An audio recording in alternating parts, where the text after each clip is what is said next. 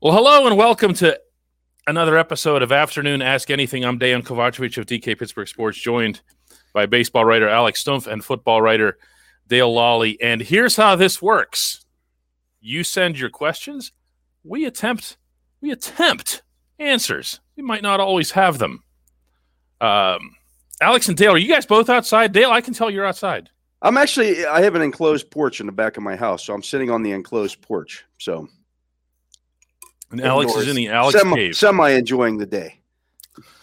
Let's see what we got here. Um, let's start with John Diddig, who asks if Dale was the GM, who would be his first pick in the draft? You are on the clock, Lolley. First pick overall or the Steelers' first pick? There's a difference there. Oh well, okay. Let's let's let's get really gutsy and say you'd go with Trevor Lawrence for the first pick. yeah, overall. I mean that's that's a that's a slam dunk. It's been the, that's been the pick for three years now since Trevor Yeah. Lawrence showed up on the uh, the campus at Clemson. Um, you know, if I'm the if I have the Steelers' first pick again, picking at 24, who's available? That's the biggest question. I- You know, you get asked that a lot. Like, okay, who who do you pick? Well, tell me who's available because Yeah. you know. Justin Fields falls. I know there have been some mock drafts, and I don't expect that to happen. But if if Justin Fields falls to you, you take him. I mean, that, that's a gift horse. You, you can't, you know, you, you have to take it. Um, you know, much the same way Green Bay took, uh, you know, Aaron Rodgers when they had when they had uh, Brett Favre and let him sit for two years. You, you can't pass up on the great quarterback prospect. But to me, uh, the, I think the question is more, uh, you know, the running back or offensive tackle. I, I think that they're going to be four offensive tackles taken before the Steelers pick. Uh, the last one, uh, you know, I, I think you're that's probably what you're looking at there. So to me, I think I, I'm taking Najee Harris all day long. Yeah, all day that's that's uh, um, I'm beginning to get like the this the cement is starting to settle. It's starting to dry up around uh, about that thing here. Uh, Ron Harriot asks, "How about the hustle by the Rays on a major league pop up? Love the hustle on that team. Nothing worse than a player standing at home watching a ball." Alex, do you have any idea what he's talking about? I missed this. I have no idea. Yeah. Maybe Well, Ron get- is in. Do you, do you I'll know? tell you what, I, I umpired a game. I actually umpired a baseball game the other night where a kid fouled a ball off, or he thought he fouled it off, and the ball went fair. Nothing worse than sta- if you're a coach Oh, and, and they, the, the guys just kind of stand up and tag you. Like that's the worst. Yeah, yeah, no, no. Didn't that happen to Adam Frazier last week? At one point, he I think he doubled down the left field line and had no idea the ball was fair. Hit the ball, We're run, still- run, kid, run. we'll, Yeah, we'll tell you if it's fair or foul. Uh, this is Ron, from that was yesterday. I, I was subjecting myself to Godzilla versus Kong instead of watching Death or baseball. Glory eighty asks, "What would each of you pick as your walk-up song if you were in Major League Baseball?" I'll I'll, uh, I'll start with Death or Glory by the Clash.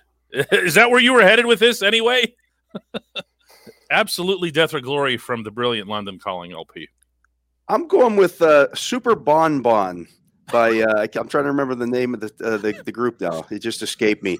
But the, the the the main theme of the song is "Move aside and let the man go through." So I'm coming up to the plate. Everybody move aside and let the man go through.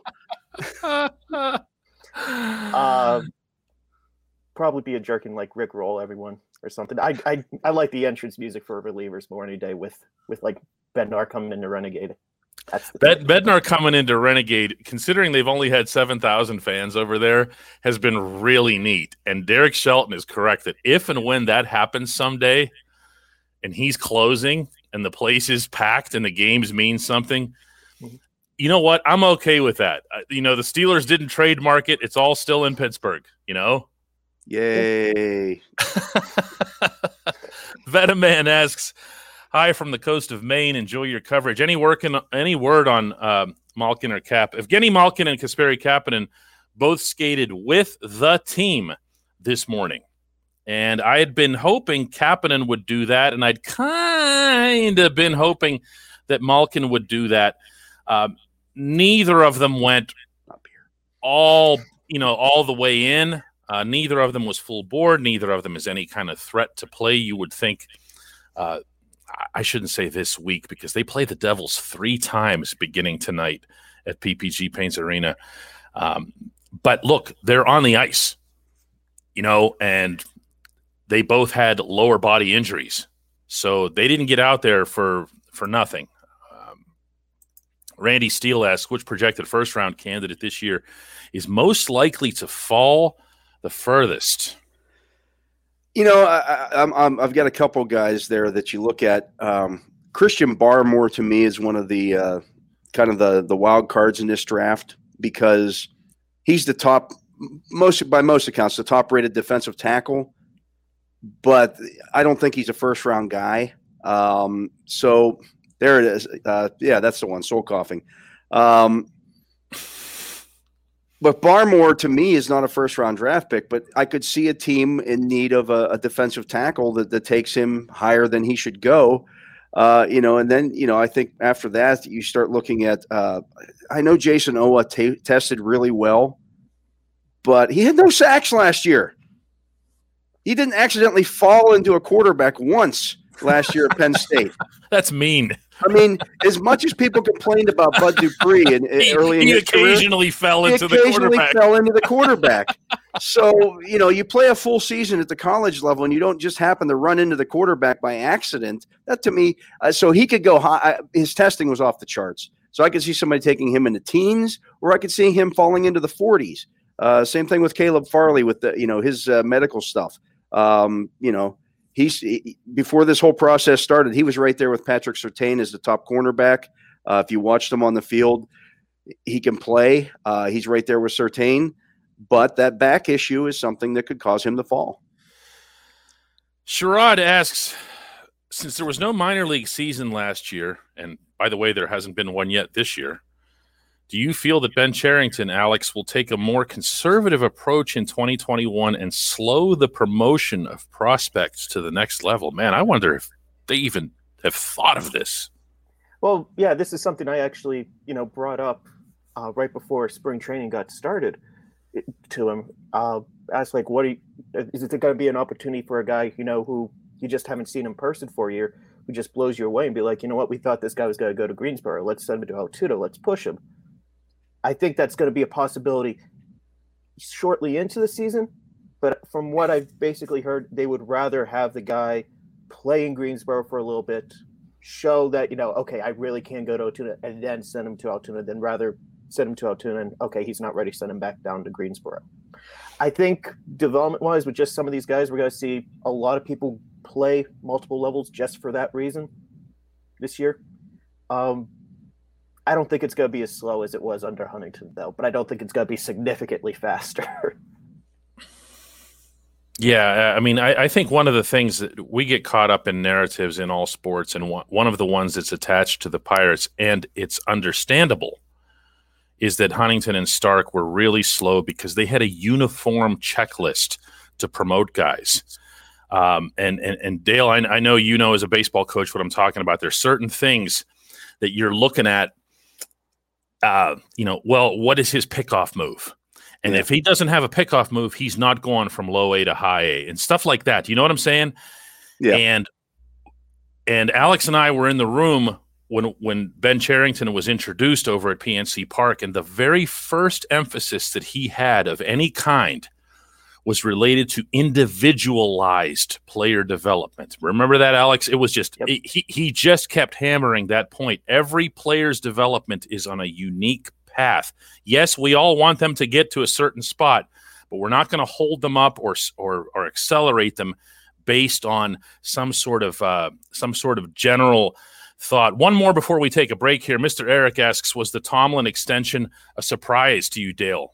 No, not at all. I thought that that would get done at some point this offseason. Um, the timing of it was a little surprising, but they're sitting around the office right now getting you know their draft prep in. Right. Mike Tomlin and, and, and got you a pen, Mike. Yeah, I mean they see each other, they talk every day. Um, you know, it wasn't a situation where there was probably much negotiating to be done. Uh, the only thing that you look at and you say, well, you know, the previous contract was was a one year deal with a, with an option year. Now they've signed him to a three year deal people may look at that and say, "Oh, well, why was that?" Um, Tomlin's kids are, are now pretty much. This takes him through the end of when, when his boys are going to be done with college. I think the hmm. option year when when okay. when they had they had the option year before, I think he was looking at this going, okay, I might, you know, I don't know what my boys are going to do. Uh, are they going to go play in college? All that kind of stuff. I may want to go see them. I think he's figured out a way to to make the, to manage that so that he can be you know at some of their games and also you know be the head football coach of the Pittsburgh Steelers. And So I think he- Maryland really heavily too. well, yeah. I mean that helps. You're getting to see a lot of Big Ten teams, uh, but you know I, I think he's uh, much more comfortable with it. He's not even 50 yet, so you know why not? I Um, guess you know, Dale. I, I I just look. Nobody has to tell you that this is such a demanding job. I mean, NFL head coach. I don't even know how you could rank that in like not sports work, but like just work work. Uh, there's a reason that you talked about me and you aging. You know, look at Bill Cowher, the before and the after when he, you know, and Bill Cowher, he did burn out and he acknowledged it. You know, now he, you know, he still made it for for quite a while there, but I just don't, i don't, you don't look around the NFL and see a ton of guys that just hang on forever and ever. Now, that said, I could see Tomlin and John Harbaugh in the total, like, you know, Yeah, there's there's nut certain guys there. I mean, you know, you mentioned two of them there, Harbaugh and, and, Yeah. and, and Tomlin, but certainly Andy Reid fits into that category. So does Bill Belichick. These guys are football coaches. That's what they do. They don't want to do anything else. You know, Mike Tomlin, if he could spend the entire year with his football team living at St. Vincent College, he would do it. They wouldn't. They would just do nothing but football, twenty four hours a day, seven days a week. You know, three hundred sixty five days a year when we takes a special person to be able to do that. when we come back, we'll take more of your questions right after this. At DK Pittsburgh Sports, we take pride in coverage that connects our city's fans to their favorite teams. Now, that connection's stronger than ever. Introducing our all new state of the art app. Find expert inside reporting and original podcasts. Check live box scores. Track the latest stats. Chat it up with our community of thousands of fans, all in one place. The new app from DK Pittsburgh Sports. Coverage that connects. Welcome back to Afternoon Ask Anything. I'm Dan Kovacevic, joined by Alex Stumpf and Dale Lolley. You know, usually I find commercials in the middle of a show like that annoying, but that one was pretty good. It's a it's a nice ad, isn't it? yeah, those guys are really, really, really good. Okay, and let's uh let's see what else we got here. Um, CMAC chimes in that the Rooneys are loyal to those who are loyal to them. That's why MT was extended. Well, no, I'm kind of thinking that it has something more to do with the fact that he's a really, really good football coach. Uh, I hear a Pittsburgh accent when DK or Dale say stuff like going or tackle. Is Alex a Clevelander? I'm not going to dignify that comment. Let's no, see. South what- Hills, born and raised. uh, Ron Harriet says the best story of the week was that Sean Kazmar got called up by the Braves after 11 years of AAA ball. Ron's just going to keep throwing stuff at us today that's arcane from around baseball, but this one I'm actually familiar with. Yeah, I got this. I, I heard about this one, Ron. And, and like you said, this is great. And you know what? Credit to Sean Kazmar because they don't let people play minor league baseball for 11 years if they aren't A, talented, and B, you know, a good teammate. So it's a case of a good dude actually getting rewarded for his perseverance. What did he? I know he came up and hit a, hit into a double play. Uh, uh, He's still with the team. I think so. Yeah. Yeah, I mean that's. bench, but yeah. I mean, if you wait 11 years to come up, you don't want to have a six four three on the line score. You know, you'd rather you'd rather stroke one somewhere. Is his Uh, walk up music Cashmere? Is that Stop that. Steve Smith says we know DK's favorite pirate is Rennie Stennett. What would you? What would your favorite pirate be from your younger days, Dale and Alex? boy? That's Jack a Wilson. tough. Jack Wilson was absolutely the best part of watching Pirates baseball in those horrible aughts years. And also Oliver Perez in that glorious summer of 2004 was must watch TV. Every I mean, the, the, the guy that everybody emulated when I was a kid, but when you're when you were in the backyard playing baseball, was Willie Stargell. You, we all did the bat spin, you know. That you had to. You just had to. Plus, I was a lefty, so it just made you know. Oh, it's nice and easy. Yeah, Uh, little drop off there from Willie Stargell to Oliver Perez, I guess. But well, or Jack. ZD says once once Brian Hayes comes back, should it be Philip Evans in left, Bryan Reynolds in center? And if so, what to do with Fowler and Alford? Well, there's a rocket ship outside. You can jettison them both into the sun. That's what I would do with the current center field group. But go ahead, Alex. As, as like a base, like just generic lineup, yes, I think that'd be good. Shelton has talked about, you know, Philip Evans and maybe being like Ben Zobrist type that he's continuously bouncing around the diamond where, you know, he could play first base one day, second base another day, third another. I think they would rather go with that. But yeah, he is going to need a place to play every day. And I feel like that's the path of least resistance right there. Neither Alford or Fowler have really done anything to, you know, take a hold of this job you know what? I wouldn't be surprised if we see one of them, you know, get DFA'd soon, or oh man, there, there's a hamstring injury right here, that 10 day IL, nothing we can do there. That hamate bone's acting up a little bit. Uh, you know? that, that's what makes guys like Evans so valuable, though. It's like the Josh Harrison thing. You can find places to put those guys in your lineup. It doesn't have to be in the same spot day after day after day because you want to keep everybody involved. You can't sit a guy for seven or eight days at a time and then throw him out there on a Sunday and say, okay, go have at it. Um, you want to try to get guys bat, at bats here and there, and, and Evans' versatility gives you the opportunity to do that. Greg says, "Who are the two Penguins players who will sit when when Gino and and, and Kapanen come back?" Uh, right now, the, the question is a little more layered than that because they're not the only ones that are out. I mean, when I look at the playoff lineup that the Penguins are put together for Game One, presuming the biggest variable in this, by the way, is Brandon Tanev. He's the one guy that Ron Hextall said that he might not be ready for the playoffs. Uh, so whatever it is that's wrong with him, and bear in mind we never know these things, uh, that's the iffiest one of all. So who are you bumping? To me, it's more a matter of who you're including. Gino and Kapanen are going to be on the same line, line two. I would have Jared McCann as the left winger on that line. So your third line is now Jeff Carter, Jason Zucker, and question mark. And you've got a whole lot of guys that can compete for question mark there. Remember that Freddie Gaudreau is still out. They love Freddie. They love Freddie. If Freddie's healthy, he's got to be that question mark guy, or does he? Because now you also have Evan Rodrigues sitting there, and Evan Rodrigues is a better penalty killer. So there's a lot of different variables in there. The one player for sure that you could say would come out uh, would be Radim Zohorna. Uh, he's shown obviously terrific offensive flashes, but that's not what this is about. Can any uh, of those guys play center field for the Pirates? Uh, I don't know. Can any of them play center for the Steelers? so let, us go to, to C Mac, who says the Steelers need to draft a lineman first, center or tackle. With the line, you can't run or with this line you can't run or pass. You're allowed to draft centers and, and, and tackles in the second and third rounds who play for you. No, you're not. Marcus no, Gilbert not. was an immediate starter.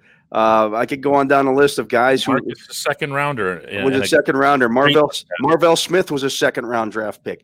You can get guys, especially in this draft, who are second rounders. You do not. First of all, you're not taking a center in the first round. None of the centers grade out as first round guys. If you do that, it's a bit of a reach. Not one, center, Dale. Not one.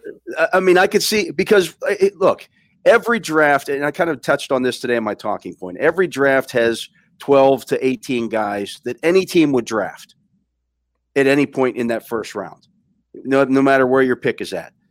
So those guys are all, you know, th- those guys are set. And I think this year it's probably 15 to 18 guys, maybe a little on the higher end.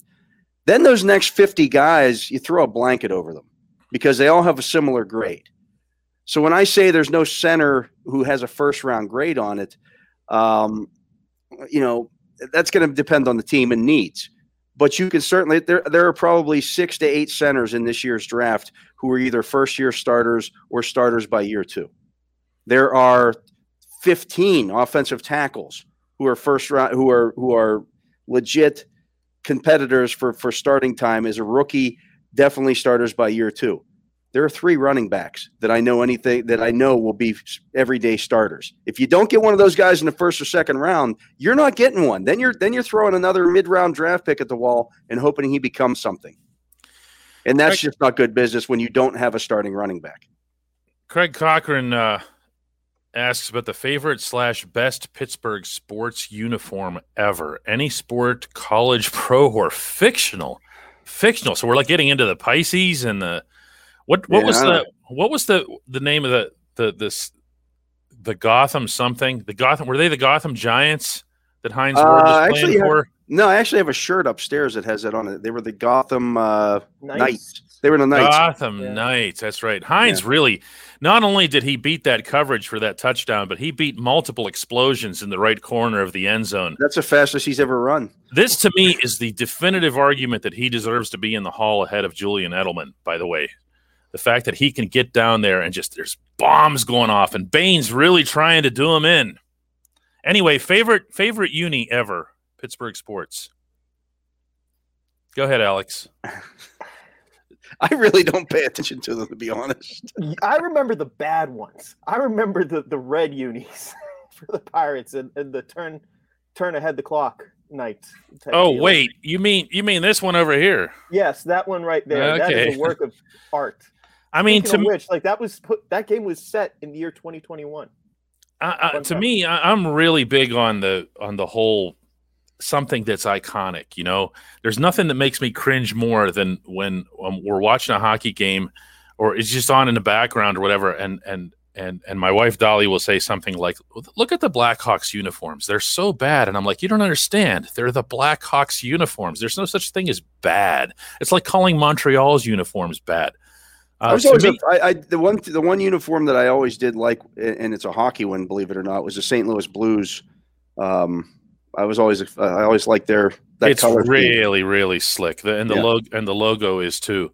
Um, mine mine would be probably a tie between the, the steelers iconic block numbers uh, from the 70s and yes it's tied to what they represent. I'm, I'm you know you're not naive about that you know? Um, steelers block numbers and then the pirates i want so badly to say the sleeveless because they were you just knew that the pirates who they were even in the ancient footage by the sleeveless alone. But then i remember jack wilson and freddie sanchez complaining so bitterly when they brought them back as if something happened to their armpits or something like that and they couldn't stand these things and eventually talked management out of having them. True story. Uh, but i'll take the pirates like the for lack of a better uh, descriptive term the Steve Blass slash Roberto Clemente. This is the 1971 um, when they had kind of like the mustard gold. You know what I'm talking about? Yeah. Uh, those are just, I mean, I, yeah, I just look at those and I think Pittsburgh Pirates. You know, uh, the Penguins. You know, they've had a few too many episodes for me with their uniforms. I like the fact that they've stabilized lately. You know, you know what their base uniform is, you know what their base logo is, but uh yeah, Chris Dolnak jumps in and says, "Yes, the sleeveless Pirates unis. That's cuz you don't have to wear them." Anyone come to defense of the red ones? Uh no, that would that would be none. Steve says the White Sox from the 80s with the shorts. Oh yeah. There you go. Ron Harriot asks if the Pirates have adjusted Colin Moran's swing. Uh, last year, while doing batting practice in the off season, this is leading up to 2020. He uh, got rid of the leg kick, added a toe tap, and really, what we're seeing this year is just a continuation of what he did last year. I mean, he he had a dip in results because he had the mini. You mean productivity, Alex? You mean his product? Yeah, he. I was going to say he. He looks now. People are ta- acting all surprised about him now. He was doing this last year too. Just nobody was watching. It, it, it- up until the point where he got the concussion, missed a little time, and he wasn't able to get 100% back into the swing of things afterwards. Like, this is more or less what he did for the first month or so of last year. And you know what? He looks like a much more complete hitter. And credit to Derek Shelton for actually letting him face lefties. I'm sure that's definitely helping with the timing playing every day. But what's the what's the the key though to the the toe tap versus the leg kick? Does that just mean he's setting up quicker? basically like he's able to it, it's tough to explain without visual aids right here but with the leg kick it was kind of big and it you know you don't know exactly where you're going to land it's it can lead to a lot of ugly swings. with the leg with the leg kick, it, it does throw your timing off. Yeah, the, one of the things that I see when I when I'm coaching a kid that has a big leg kick like that, you've got to time that leg kick up so that your foot is landing as your swing is is coming forward. And so if they throw you a breaking ball or anything off speed and that leg comes down, and now all of a sudden, as Alex said, you're getting a bad look at it, you know, because you're thinking you're, you thought fastball, and all of a sudden it's something off speed, and now your hands have already started. It just looks bad. Uh, so yeah, I mean, you got to be really out a really outstanding hitter to have that big high leg kick. Um, so you know, shortening that up, I think you see the results of it with Moran. It's funny. I remember when Xavier Nady, who had the most exaggerated, pronounced high leg kick I think we've seen in modern baseball, and Jeff Manto was the hitting coach at the time, and he tried to talk to X about it. And he was like, hitting coach is nuts. I mean, and and eventually, like Jeff Manto just gave up and just said, X, just do what you got to do and they figured out ways to work with other parts of his swing and his follow through to make sure that X was still getting the timing that he needed. And Jeff Manto made X a very, very wealthy man, uh, for which Jeff Manto often reminds him of this sort of thing. Ed Vidra asks if there will be any surprises in the Penguins game tonight. When is Gino returning? Well, it sure won't be tonight.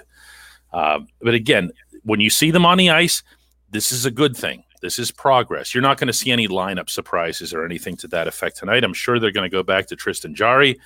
Uh, what they need to do is they, they just need to get back to taking care of business. You know what's funny, guys? I look at these standings in the East Division to, to both of you, and I'm like, I, I don't even see the objective. I mean, it's nice to have home ice. The Penguins are 16 3 and 1 at PPG Paints Arena. Most of that without fans but there is still a comfort level when it comes to playing at home. And I remember really vividly rolling my eyes the first time I heard that come from Ben Roethlisberger's mouth. Remember that, Dale, at, at Heinz Field when he said, "We're we're in. We, this is our home. We still want to protect it." And I remember thinking, "Boy, that sounds really weird because you're you're playing in front of sixty eight thousand empty yellow seats." You know, but it's still your stadium. It's still you know your your city. Um, that team's going to come into your. You don't want them to be comfortable coming into your your city, your stadium, and, and winning because next year there will be fans, and so they can come back and say, "Well, we won here last year, with no big deal." So yeah, you want to make it as tough as possible. Our man Gary Morgan asks if the Cubs will pull the plug and burn it down. Do that, Cubs do that. They have pieces. You want to talk about a, a quality sell off uh, that would be afoot. Imagine yeah. what you can get for Kris Bryant and Anthony Rizzo and Javi Baez. And I'm, I'm not even scratching the surface on all the guys they have. Hmm? Yeah. Yeah, some, of, some of the pitchers, yeah. Oh, yeah. They absolutely should just burn it down because that farm system is arguably the worst at baseball. Is it? I didn't know that. One of the see that's the beautiful thing about the pirates you know and all these kids coming up 2023 2024 with the exception of the reds no one in this division looks particularly intimidating like there is like you always have to credit you know st louis st louis will find a way you know yeah, they're going to find some jabroni to make him into a four war player because that's just what they do in that lab but the Cubs do not look intimidating. The Brewers farm system is challenging the Cubs for among the worst in baseball. Mm-hmm. So if the Cubs aren't going to, you know, really spend it all and try, you know, one last to get one more ring out of this core of players, they absolutely should tear it down. Well, I'll I'll say this one thing to think about, and I know Ben Cherington hates the idea of the window and all that other stuff. Okay, but if I'm looking around the rest of the Central Division and nobody's got any prospects, and I do, you know what I'm saying here. If you if you put yourself in a in a, a situation where you know that in two years you're going to have the best system, the best everything, and they're working their way up while the rest of the division is going to stink, except like Dale said, St. Louis, because they never do. You know, that could be something that factors into some of the, the, the Pirates' decisions as well here. Jeremy Densmore asks, How do we like the Greensboro Grasshopper uniforms? I've never seen them.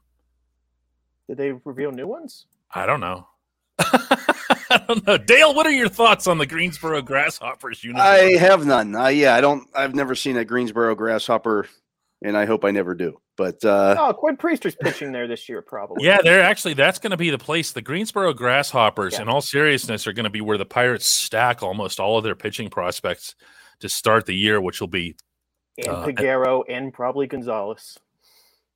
Yeah, and that for anybody who doesn't know is the Pirates' top shortstop prospect and the Pirates' top second base prospect in order. So your Middle infield of the Greensboros are going to be what's that?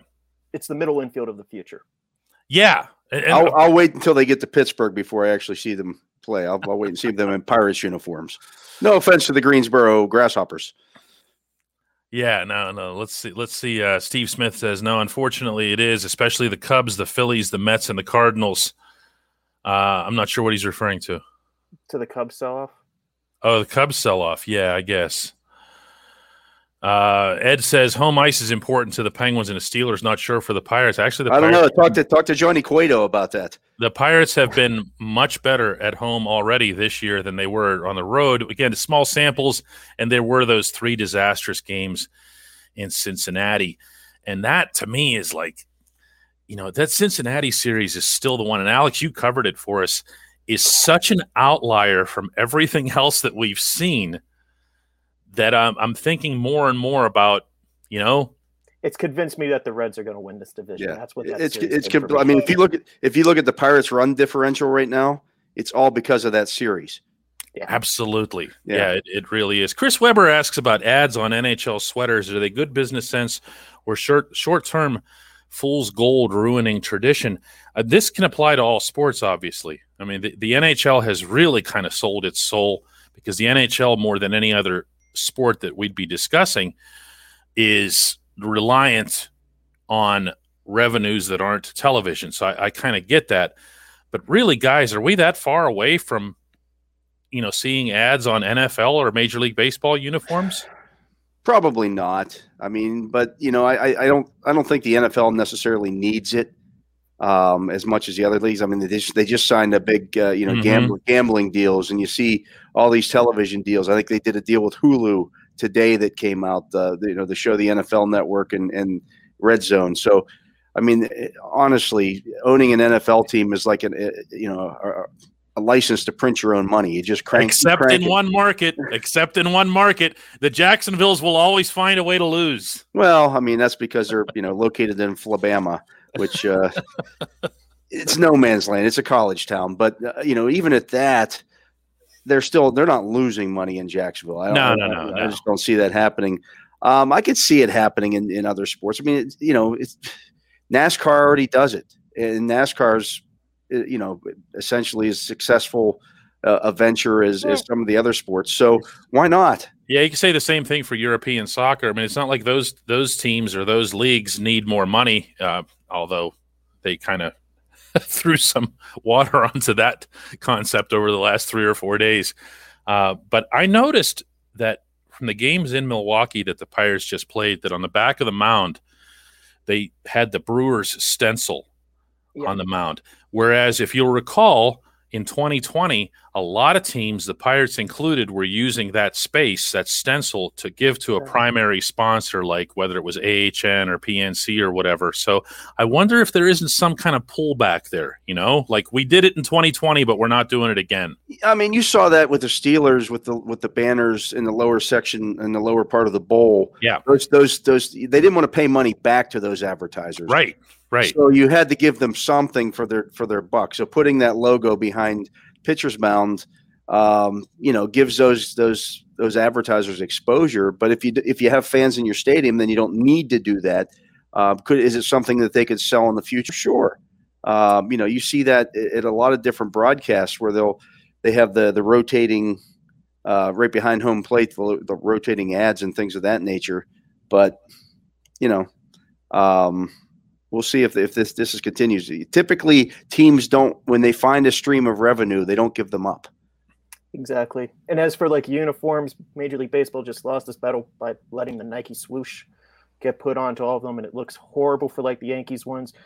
And just to rile Dalen up a little bit as we're nearing the end, I imagine uh, that that stencil that they put right there, it's definitely for every teams. It is the Pirates charity for every Pirates charity sign for every one of the 30 pitching mounds in the league. Yeesh. Ah, we're going to take two more today. This one's for Dale. How much of the Matt Canada offense will we see with Ben still behind center? Well, it's all going to be the Matt Canada offense. You would think so. who else is who else's offense is it going to be? Mhm. Um, you know, is there going to be some pre-snap motion and things of that nature? Yes, there was last year until teams caught on to it because they had 14 practices before the season started to work on that stuff. So they they incorporated you know bits and pieces of it that we saw early in the season. Um, but when teams caught on to the end-arounds and the jet sweeps and that that thing, thing those kind of things, then you had to kind of scale it back a little bit because when they get into the regular season, they're not working on hey let's let's add some wrinkles to the offense. They're working specifically on getting ready for the next opponent. And so you can't add a lot of stuff to your offense in that respect. You can add things off of what you do, but you're not putting you're not implementing new schemes and things of that nature in the middle of a season. No, that's I mean that that that's really it more than anything else here. Uh, the last one today will go to Alex from from Maxwell Peckich, who asks, "Who do you think is the top center field prospect for the Pirates?" And if I can jump in and say that I really hope that it's not Travis Swaggerty. No, no, it isn't. Okay, good. All right. No offense, Travis. Hope you make it and everything else here. Uh, also, we're banning any form of responses that point to Jared Oliva. Oh, come on. I I, I like like him? Oliva. I like. I've Oliva. Never seen him do an anything with my own eyes. Never. He's not going to be an all-star, but he runs the base as well. He covers the position. He'll get on base enough. Well, He's- Alex he's hated the incredibly Defo versatile. signing, and I, I was I was all on board with the Defo signing. It's Defo. Everybody loves Defo. I Defo. You Defo. We all Are Defo. we not men? We Yes. are Defo. Maxwell, to answer your question, it's Hudson Head, the main prospect that they got back in the Joe Hudson trade. He's definitely raw. There's a lot to work on with those mechanics, but this was a guy who was going to be a first round draft pick that fell to the third only because of signability issues. Amazing raw potential. That is the guy who has the potential to potentially be an all star one day for the Pirates. It's going to be a long path to get there, though. Bonus end of show question. Craig Cochran asks, "Who will be the first one to hit the ball into the Allegheny first? Moran, Reynolds, or the field?" I'll tell you this: Reynolds' bomb the other night in Milwaukee would have made it to Stanwix Street. Never mind the Allegheny River. Oh my goodness, did he murder that ball? He did, but I'm going to go with the field here. My money's on when- When are the Nationals coming to town? Polanco is actually probably the first right would answer. Yeah, my money's with. I mean, as as much as Gregory has struggled, uh, when he he, hits it. when he hits the ball, the, the it's it, it goes. Um, you know, and he's been a little better here after the slow start. A little better. Thanks to everybody for participating today. We'll do another afternoon Ask Anything with all you guys tomorrow. Thanks.